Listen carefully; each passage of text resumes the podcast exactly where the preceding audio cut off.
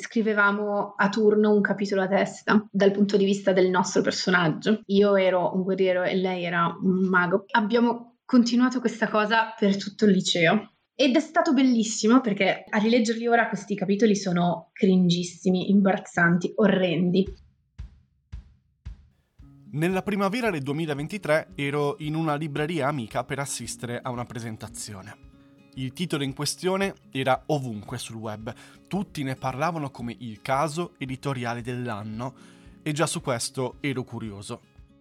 La mia curiosità è aumentata però quando ho letto che l'autrice veniva dalle mie parti, era giovane, giusto un paio di anni in più di me, ed era già stata marchiata come una delle voci più promettenti del futuro letterario italiano. Lo ammetto, a quella presentazione ci sono andato non solo con curiosità, ma anche con un pelo di scetticismo. Io volevo proprio vederla in faccia questa giovane promessa.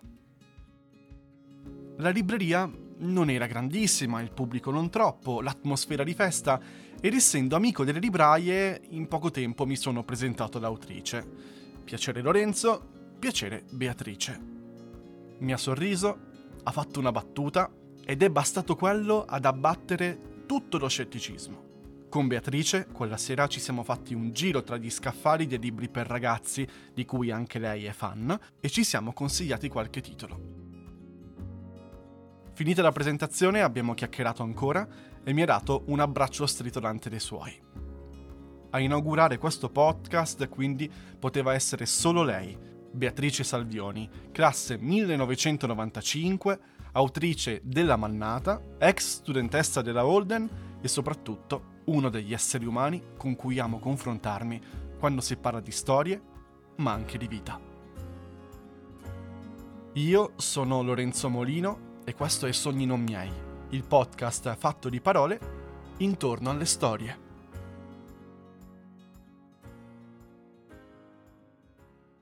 Allora Bea, eh, cominciamo con due domande secche. La prima è, se ti dico leggere, qual è il tuo primo ricordo? la frase eh, piano con la glassa spotti, che è una delle prime frasi in cui mi sono accorta di riuscire a leggere, cioè che leggevo io e, e non solo c'era la voce di mia madre che leggeva. Quella è stata una delle prime frasi che mi sono accorta di saper leggere, cioè quelle lettere e parole finalmente avevano un senso perché in realtà quella storia già la conoscevo. Sono le avventure di Spotti, non so se anche tu hai passato l'infanzia con quei libri lì. C'era questo cagnolino molto carino che si chiamava Spotti era giallo con le macchie marroni, un po' come eh, la mucca di Mumu, quella vaniglia e cioccolato, e mh, mm, in cui faceva diverse cose, ovviamente, e quello era Spotty pasticcere, ed era il mio preferito. E mia madre me lo leggeva sempre, più o meno lo sapeva a memoria, e c'era quel giorno in cui mia madre non mi ricordo perché, ma non c'era, non poteva leggerlo, ma io avevo voglia di sentirlo e mi ero messa lì con questo libro sulle gambe, nella mia cameretta. E mentre lo sfogliavo, a un certo punto c'erano i disegni, erano molto belli, le illustrazioni, e mi sono accorta che quella frase lì, piano con la glassa a spotti, l'avevo letta. E quindi è stato tipo una rivelazione, capito? Il potere della lettura. Fantastico, mi sono sentita un supereroe. Il tuo primo ricordo, se ti dico scrivere? Mm, un tema che avevo fatto alle elementari, in cui sono andata totalmente fuori tema perché non mi ricordo quale fosse la traccia, ma era una traccia comunque molto realistica, una cosa tipo di raccontare le tue vacanze estive. E io invece cioè, avevo raccontato una storia, cioè era sempre me medesima, tecnicamente iniziava con l'ambientazione in vacanza e poi virava con un rapimento eh, e un salvataggio e, eh, oddio che cosa c'era? C'erano dei mostri. Io venivo rapita e rinchiusa in una cantina ma poi mi alleavo con un coccodrillo, sono sicura che c'era un coccodrillo che veniva fuori dalle tubature e qualcun altro, non lo so, dovrei recuperare quel tema, ce l'ha mia madre sicuramente da qualche parte. Ah, la maestra mi aveva messo una faccina triste, che era la faccina di quando le cose non andavano bene perché ovviamente non avevo raccontato la mia vacanza estiva. Anche se io, quando la maestra mi aveva riconsegnato il tema dicendo che non era quello che voleva, io avevo detto che era così che era andata la mia vacanza estiva, lo l'avevo giurato. E credevo che fosse una cosa credibile questa cosa di essere rapita e allearsi con un coccodrillo. Dove eri andato in vacanza? Ero in Valle d'Aosta. Beh, posto pieno di coccodrilli. Eh, assolutamente, scusa. Allora, mettiamo insieme le due cose. Mm-hmm. Che ruolo ha la lettura nella tua scrittura? Diciamo che riflette sempre quello che leggi, la tua scrittura. Infatti, quando ero bambina ero ossessionata da storie avventurose, assurde, di cavalieri, leggevo un sacco. Erano un po' schizofreniche le storie che scrivevo da bambina, perché leggevo romanzi d'avventura classici, tipo Salgari, o Viaggio al centro della Terra, Verne, e L'isola del tesoro mi piaceva tantissimo. E poi leggevo cose assurde, moderne, come Geronimo Stilton, il mio preferito era Il Regno della Fantasia. Più avanti crescendo c'è stata quella fase che forse è la più imbarazzante, quando ero adolescente, che leggevo tipo Twilight e quindi ovviamente c'erano storie di vampiri. Oggi, che comunque eh, mi ritengo una lettrice onnivora, leggo di tutto, non ho abbandonato neanche il fantastico, anzi mi piace tantissimo. Credo di essere influenzata tanto dal, dagli scrittori che amo e dalle scrittrici che amo, anche in modi in cui non mi accorgo. Ci sono persone che conosco che scrivono e quando scrivono dicono che non riescono a leggere. Io non ce la faccio a non leggere quando scrivo. Uh, di solito per aiutarmi a rimanere nel mood cerco all'inizio, mi, mi, ripropongo, mi riprometto di leggere romanzi che siano o nello stesso mood o nello stesso periodo storico o dello stesso genere di quello che sto scrivendo. E magari i primi mesi è così, ma poi perdo la promessa con me stessa e leggo di tutto. E tu poi hai deciso di studiare scrittura, che è una cosa che non tutti quanti scelgono di fare perché alcuni dicono vabbè ho il talento e mi baso su quello, e invece tu hai proprio preso una decisione, hai fatto una scuola o anche più di una? Prima della Holden ho fatto altri corsi. Uno molto più easy, diciamo, non così strutturato come la scuola Holden, ma lo facevo quando andavo in università cattolica a Milano e fanno, ed esiste ancora, questo corso che si chiama Il piacere della scrittura. Alcune lezioni erano molto belle, altre un po' farlocche, ma come in tutti i corsi. Però è stato fighissimo soprattutto perché venivano un sacco di esperti da fuori, scrittori o editor, agenti, un sacco di gente. E alcune lezioni sono state super fighe perché, vabbè, ci facevano scrivere. Ed era la prima volta che qualcuno leggeva le mie cose, che non fosse mia madre o i miei amici che dicevano sempre che è tutto fantastico, bellissimo, meraviglioso. E è stato essenziale per me, cioè quella è stata la prima volta che poi mi sono messa a confronto con qualcuno che sapesse davvero cosa significa quello che funziona, cosa no. Mi ricordo questo mio tutor Livio Gambarini, scrive romanzi storici. E mi ricordo che avevo questo racconto di cui ero fierissima eh, perché stavo lavorando a un romanzo distopico. E iniziava la scena iniziale eh, con la luce del sole che filtrava da, non dalle tende, ma da una bandiera di, di una nazione che non esisteva più, tutta sbrindellata. E quindi ero fierissima, capito? E, e, lui mi ha detto non puoi iniziare un racconto con il sole che filtra da qualcosa. Ed è stato tipo wow, ha ragione, che cosa banale. E quindi non credo in generale che le scuole di scrittura siano essenziali per tutti, ma è un grandissimo strumento come in qualsiasi cosa nella vita, da soli non puoi andare da nessuna parte. Ti serve qualcuno che ti indichi la strada. Basta che non sia qualcuno che ti imponga una strada, che ti imponga una voce che non è tua. Questo è il modo giusto per dirlo, nel senso che questo è il modo migliore per arrivare al tuo lettore. Quindi a me è servito tantissimo avere qualcuno che, da me che ero un conglomerato delle cose che amavo, avevo questo bisogno di scrivere, però non sapevo ancora bene come fare mi è stato essenziale. E poi ho avuto anche l'opportunità di conoscere più persone che come me scrivevano, ci confrontavamo a vicenda. Quindi credo che ci sia un po' tutte e due le cose, quindi la fiamma che hai, che sai che devi scrivere per forza, però hai bisogno di qualcuno con cui confrontarti, da solo non ha senso. È l'immagine dello scrittore nella torre che sta lì e fa il suo capolavoro da solo, secondo me è irrealistica. Ok, in tutto questo volevo parlare di mentori, perché tu, vabbè, hai raccontato anche il percorso prima, ma la Holden sarà stato più consistente. Immagino che tu abbia incontrato delle figure che per te sono state fondamentali. Sì, allora c'è stato Marco Missiroli, che in realtà ho conosciuto la prima volta proprio a questo corso che ho fatto in Cattolica, e poi l'ho, l'ho rincontrato alla scuola Holden ed è stato ancora più bello. Lui ha questa idea di tirar fuori la tua struttura sentimentale che è cioè quello intorno a cui sta il tuo bisogno, la tua fiamma, la tua voce. Lui non ci conosceva, eppure con questi esercizi a un certo punto, a metà della settimana, quando noi dovevamo leggere ad alta voce in classe, lui si metteva un po' così mh, da sciamano sulla scrivania a pensare e dopo che finivi di leggere ti diceva qual era in una frase, secondo lui, la tua struttura sentimentale.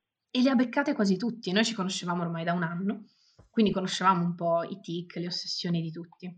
Poi c'era anche Federica Manzon, che è la direttrice didattica della Holden, però anche lei ci ha seguito, abbiamo fatto questa Writer's Room, in cui beh, abbiamo imparato che una storia si può scrivere anche insieme, e forse a volte... È anche meglio, più divertente. È anche meglio, esatto. Quindi sono, sono arrivate delle cose bellissime. Facciamo un passino avanti su te che scrivi e basta. Come appunti le cose che ti vengono in mente se ti viene uno spunto, un'idea, una storia? Di solito mi viene un'idea legata a un'idea che ho già, cioè ho una storia in mente, ci sto pensando, oppure quando mi vengono idee sono in giro per strada e ho le note sul telefono, anche frasi che magari dico, oh questa frase mm, la voglio mettere, poi magari non le metto però.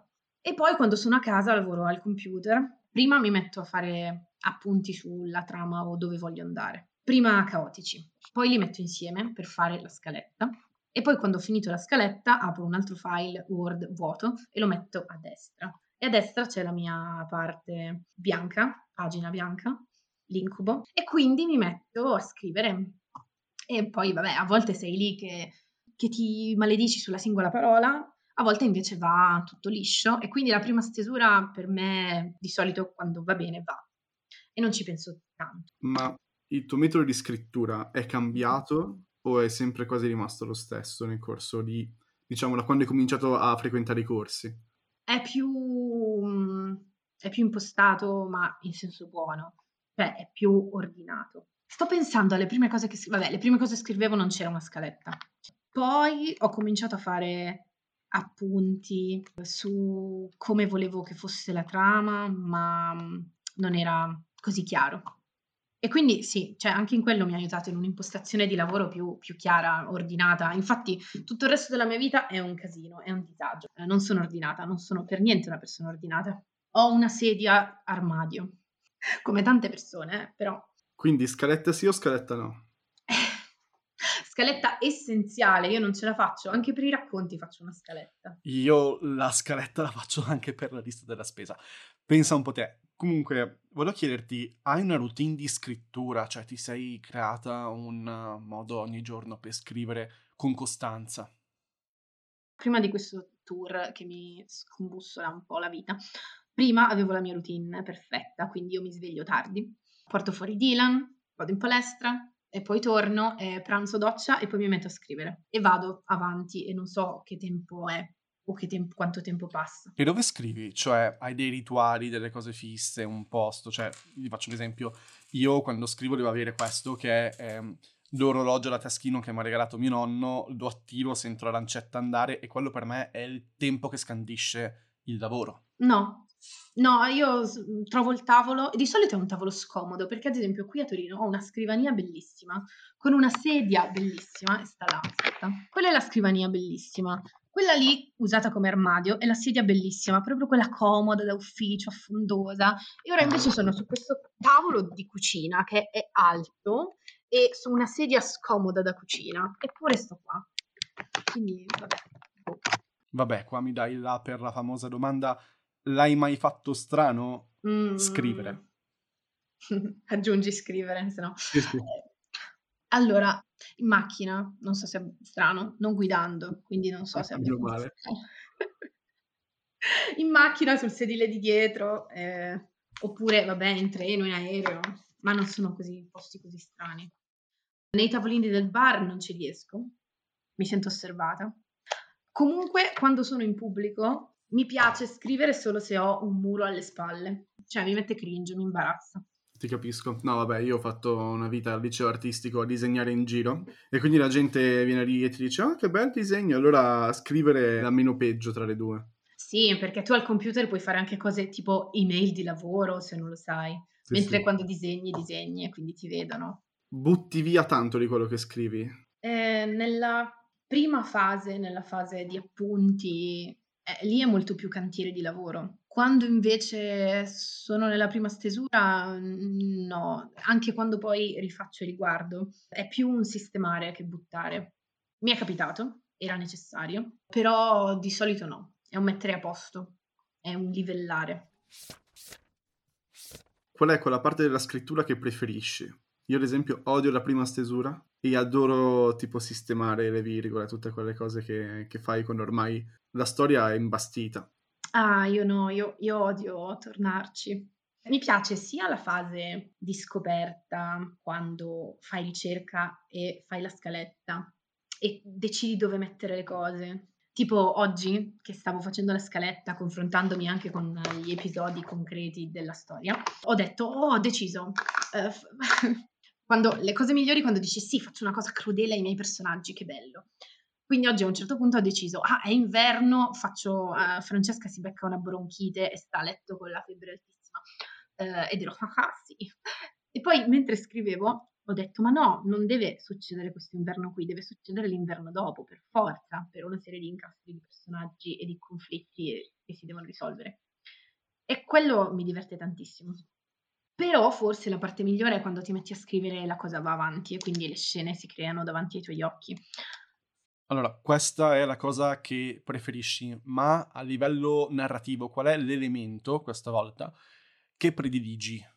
Che possono essere, non so, il tema, l'ambiente, eh, la morale? No, è difficilissimo, odio questa domanda.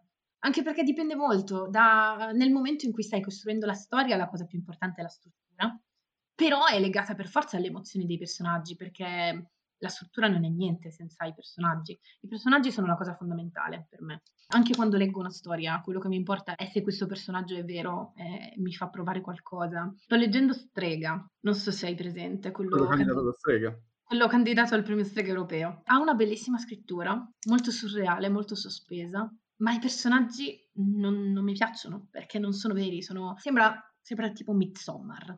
Quindi i personaggi sono molto stereotipati, volutamente stereotipati. La protagonista non ha nessuno spessore, però non mi piace. Cioè, lo leggo perché lo finisco, poi è scritto bene. I personaggi sono l'unica cosa che conta per me. Cioè, io voglio, voglio empatizzare, voglio soffrire con loro, per loro, quello. Un po' già l'accennavi prima. Conrad diceva: Come faccio a spiegare a mia moglie che quando sto guardando il muro in verità sto lavorando? Adoro, adoro quella frase. Ok. Ci sono delle attività che per te sono scrivere, ma non stai comunque scrivendo? Mm-hmm. Io, ad esempio, scrivo un sacco camminando lungo il fiume, ma in verità non sto scrivendo. Certo, camminare in montagna. Mi ricordo che uno snodo narrativo proprio della malnata l'ho risolto camminando in montagna, pensando ossessivamente a quella parte lì che non mi veniva. Ed era inutile stare davanti al computer. E quindi quella camminata in montagna mi ha risolto una cosa super. Solo che poi ho detto, avevo l'ansia di, oh mio Dio, no, adesso devo tornare a casa a scrivere questa cosa, perché è così che deve andare. Quindi camminare mi serve molto. E anche parlare con gli amici che però mm, mi odiano dopo un po'. No, è verissimo, è verissimo. Quando le cose le dici ad alta voce, le risolvi parlando. Esatto, quindi in realtà poi l'amico non è che serve tanto, stai lì e dire, eh, magari parli solo tu. Però bello, questa mia amica Antonia Murgo, quella di Miss Dicembre, e passavamo i pomeriggi a consigliarci l'un l'altra. E anche quello è, è super. Quindi anche parlare con gli amici, che capiscono un po' la tua ossessione però, perché ce ne sono alcuni che poi ti dicono ma basta, ma parliamo d'altro per favore. È vero, è vero. No, infatti bisogna sempre calcolare per non essere ostracizzati dalla vita pubblica. Verissimo, è così. Però parlando di raddrizzare cose, storie, che rapporto hai con eh, il tuo la tua editor? Ho avuto Rosella Postorino e anche Maria Luisa Putti, che è una freelance che Einaudi associa di solito a, ai libri che stanno a cuore. Prima Rosella. È stato un, un abituarsi l'una all'altra, però alla fine è stato molto bello anche con Maria Luisa, che ha un modo di lavorare molto da falcetto. Io all'inizio non volevo assolutamente perché tipo lei voleva sostituire ginocchia con rotula, che è orribile, non, si, non ce la faccio sentirlo, è un'altra cosa. Però aveva ragione perché c'era questa scena in cui c'erano troppe ginocchia, c'era l'inginocchiatoio, c'era il ginocchio che spiegava. Quindi lì è stata più una lotta di accettare che le mie parole feticcio possono anche non esserci. E accorgersi di cose di cui non ci si fa caso, tipo quante volte usi quando che è una parola che dici, ma come faccio a sostituire quando? Non si può sostituire, è quella parola lì. E invece puoi sostituirlo facendo dei giri della frase e poi viene meglio. E poi magari sono cose le- di cui il lettore non ci fa caso, però alla fine tu sai che la pagina così è migliorata e quindi è bello. L'editor è l'unica persona che si può accorgere di cose che tu non ti accorgi perché la storia è tua, ci sei troppo dentro. Hai bisogno di qualcuno che invece la vede in modo freddo. Hai letto On Writing di Stephen King? Sì, l'ho letto. Chi è il tuo lettore zero? Dipende. Tipo, quando ho scritto l'ultimo racconto l'ho mandato alla mia amica Gaia. Lei è l'amica con cui al liceo ho scritto questa cosa allucinante, ovviamente un fantasy, scrivevamo a turno un capitolo a testa dal punto di vista del nostro personaggio. Io ero un guerriero e lei era un mago. Creavamo questa storia mano a mano e ci trovavamo a volte a bere sangue di Giuda e a confrontarci su quello che doveva succedere nei capitoli dopo. Abbiamo continuato questa cosa per tutto il liceo ed è stato bellissimo perché a, a rileggerli ora questi capitoli sono cringissimi, imbarazzanti, orrendi. Però è un'ottima palestra cavolo, è un'ottima palestra. E poi in realtà quello, cioè, se li rileggo oggi, vedo tutte le nostre paure, devianze e angosce di quegli anni lì. Cioè, c'è tutto lì dentro. È un riflesso, sì, sì, è come i sogni, c'era tanto inconscio. Tantissimo, troppo. Ok, allora, prima della grande domanda finale, due domande che ho deciso che saranno fisse alla fine di ogni intervista. E la prima è il miglior consiglio narrativo che ti è stato dato? Tecnico oppure di, di lettura? Narrativo in senso generale, sulle mm. storie, che tu dici, quella cosa lì mi ha veramente illuminato. Per esempio, ti racconto questa cosa. Vai. Allora, torniamo nel lontano 2015, ero in quarta superiore, gita di classe, ma gita uh, con attività museali artistiche annesse a Urbino, collaborazione con l'ISIA, che è l'Istituto di Belle Arti, insomma, c'erano questi laboratori da fare, organizzati, erano tipo illustrazione, grafica, collage, fotografia, e gli studenti venivano distribuiti a seconda della cosa che era meno vicina a livello di attitudine. Quindi io sono stato inserito nelle lezioni di fotografia. Volevo fare tipo illustrazione, ma mi hanno fatto fare fotografia. Due insegnanti, uno molto giovane e uno molto vecchio, che ne avevano proprio mezza di stare lì. E io e il mio amico Ale, il mio amico storico del liceo, siamo le loro cavie in quel momento, le loro vittime. E ci portano in giro per Urbino con queste reflex, tra l'altro senza impostazioni manuali, ma tutto automatico, perché così non li disturbavamo e dovevamo fare delle, delle, foto in giro che poi avremmo visto e commentato in gruppo. Io a un certo punto voglio fare una foto un portone, a me piacciono tanto i portoni e um, cerco in qualsiasi modo di fare una foto bella, pulita, perché di fianco al portone c'era un segnale tipo uno stop o un passo carraio, non mi ricordo. Comunque c'era un cartello e mi mettono nelle pose più assurde per fare questa foto pulita e a un certo punto il vecchio eh, dei due insegnanti, un tipo scorbutico e mm, veramente mm, antipatico che, ripeto, non ne aveva mezza di stare lì con noi, mi fa ma cosa stai facendo? E io eh, voglio fare la foto del portone ma non voglio prendere dentro il cartello. E lui mi guarda e mi fa ma perché non lo vuoi prendere dentro? Cioè, le cose brutte, le cose fastidiose nella vita ci sono e bisogna accettarle. Per cui fai la foto e mettici dentro anche sto cartello, che tanto non cambia niente, la realtà è questa. E per me è stato davvero un insegnamento quella cosa lì. Cioè nelle storie ci devono essere anche le cose che esistono nella vita e danno fastidio, però sono quella cosa che rende talvolta le storie autentiche. È bellissimo, è super iconico. Sì, eppure era uno stronzo di merda. È ancora più bellissimo e super iconico. E tu un, consiglio narrativo che magari non era direttamente narrativo? È una bella domanda. Oddio, non lo so. Vabbè, alcune cose mi vengono in mente solo cose banali, del tipo di eh, non credere che il lettore sia uno stupido, non, non c'è bisogno di spiegare le cose. Tu sai che lui capisce e se non capisce fa niente ma tu non devi dirgli tutto, non devi trattarlo come un bambino che non capisce le cose. Ogni volta che trovo too much eh, nei libri, eh, mi viene proprio, cioè no, ma perché questa cosa? Non è che sono, non, è ovvio, non devi dirlo. Questo forse quanto sia molto più forte, quanto risuoni di più quando ci ripensi, quello che hai capito da solo, perché era tra le righe, di quanto invece uno ti racconta. Ok, è il turno della seconda domanda che è che cosa hai imparato scrivendo? Questo è il momento in cui devi dire qualcosa di iconico e figo. Non lo so, forse è un, è un modo un po' egoistico il fatto che ho io di scrivere. Io ho bisogno di scrivere e scrivo. Cosa ho imparato? Mm, disse mangiando misteriosamente una fragola. Ehi, che succede, amico? Ehi, che succede, amico? Ehi, Dylan! Dylan intanto mi fa prendere tempo perché abbaia fuori dalla finestra. Chi c'è? Forse che c'è il tempo giusto No, per ogni non cosa. piangere, Dylan, non piangere. Non piangere, Dylan! Vieni, Dylan, to, to, seduto. Vieni, vieni. Mangiare fragole? No. sono stata una menzognera. Queste domande sono molto filosofiche comunque. Tu cosa hai imparato? Giuro che non ti copio. Io cosa ho imparato scrivendo? A dare più credito agli altri. Io sono un mega orso. E invece confrontarmi con i personaggi, alla fine confrontarsi con le persone. Soltanto che i personaggi alla fine, beh, li scrivi tu. Però funzionano esattamente come le persone. Hanno delle volontà, hanno delle contraddizioni, hanno la loro personalità. E per me le storie non sono dei messaggi per cui bisogna fare così, bisogna funzionare così, ma è una risposta a, a come si, ci si comporta nel proprio ambiente. Ed è esattamente il vivere questa cosa. Sì, dare più credito agli altri, ehm, siamo tutti sullo stesso livello, Mhm. per cui tanto vale non essere per forza il protagonista a volte, ma essere anche la spalla della storia di qualcuno, o essere sullo sfondo ma intanto guardare quello che succede agli altri. Dipende sempre dalla storia.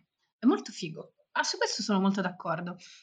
Questa non era l'ultima domanda più tosta? Ce n'è un'altra ancora più tosta? Che Fammi la domanda più tosta prima, allora, così questa sembrerà una passeggiata. Perché scrivi? Ho bisogno. Credo di non essere capace di fare nient'altro, anche banalmente. Siamo in due. Cazzo.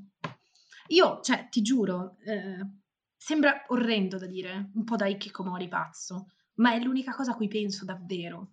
È quello. Vero, dalla mattina alla sera che la gente dice, vabbè, è il tuo lavoro, ma in verità non è soltanto un lavoro. È come respirare, eh? Non ci pensi, ma lo fai lo stesso. Cazzo sì, cioè, io ci penso di continuo. Prima di andare a dormire, io sempre, quando mi addormento, penso alle storie che sto scrivendo. Sempre. Io penso sempre all'ambiente, cioè ho fatto questi semplici favori, andare a dormire, chiudevo gli occhi e pensavo a Val di Pietre. E facevo le gite nelle vie di Val di Pietre. E poi mi addormentavo, perché comunque era tipo una zona grigia tra la veglia e il sonno. Quindi tu scrivi per quello, è l'unica cosa. È l'unica cosa che so fare, è l'unica cosa che devo fare. Mamma mia, aiuto. Sembriamo proprio dei pazzi. Quindi non so in realtà cosa ho imparato. Imparerò ancora tanto, vuol, vuol dire, che non ho smesso di imparare. Sto imparando sempre qualcosa di nuovo da ogni storia. La risposta democristiana ci piace. Mm, no, per niente. Poi se vuoi ci pensi con calma mi rispondi, non lo so, in un altro momento sulla domanda di che cosa hai imparato scrivendo. Allora, a domanda di scorta, ti chiedo il tuo vocabolo preferito. Oddio, allora, eh, mi piace tantissimo sangue, mi piace ginocchia, mi piace, mi piace tutto quello che è legato al corpo, alla concretezza. Eh, quindi sì, direi sangue e ginocchia. Buttane giù uno dalla torre. Mm, non potrei mai. Sei obbligata. Mm, sei proprio cattivo. Sì. Ok. Ginocchia, voglio ginocchia, salviamo ginocchia. Sogni non miei è un podcast scritto e prodotto da Lorenzo Molino. Dell'autrice di questa puntata è stato pubblicato il romanzo La Mannata, edito Einaudi Stile Libero, e un bel racconto, La casa delle sciure tristi, che trovate negli archivi della stampa. Ah, Beatrice alla fine ha risposto alla domanda che cosa hai imparato scrivendo. Mi ha inviato un audio WhatsApp qualche giorno dopo per raccontarmi sia di una presentazione finita su Andy Gin Tonic, ma anche per darmi una risposta definitiva. Comunque, ti dico cosa ho imparato scrivendo. Scrivendo ho imparato che una delle cose importanti è avere il controllo della storia, almeno per me è importante fare una scaletta, calcolare da dove devo andare, appunto A, fino a dove devo andare, fino a dove, da dove devo iniziare, fino poi a dove devo arrivare. Voglio avere una mappa, il controllo, un viaggio ben pianificato. E, e questa è una parte, ma in realtà poi Tu credi che questa sia la parte più importante, ma scop- poi scopri che ce n'è un'altra ed è il momento in cui i tuoi personaggi, che a un certo punto conosci così bene, fanno una scelta diversa da come l'avevi pianificata. Ed è il momento più bello, perché diventano personaggi vivi, veri, che ti sorprendono. Quindi forse la cosa che ho imparato scrivendo è fidarmi e affidarmi agli altri. E in questo caso ai miei personaggi, che diventano altri da me. Ed è bellissimo allora la cosa importante è affidarsi a loro. Quindi forse questo, che dici?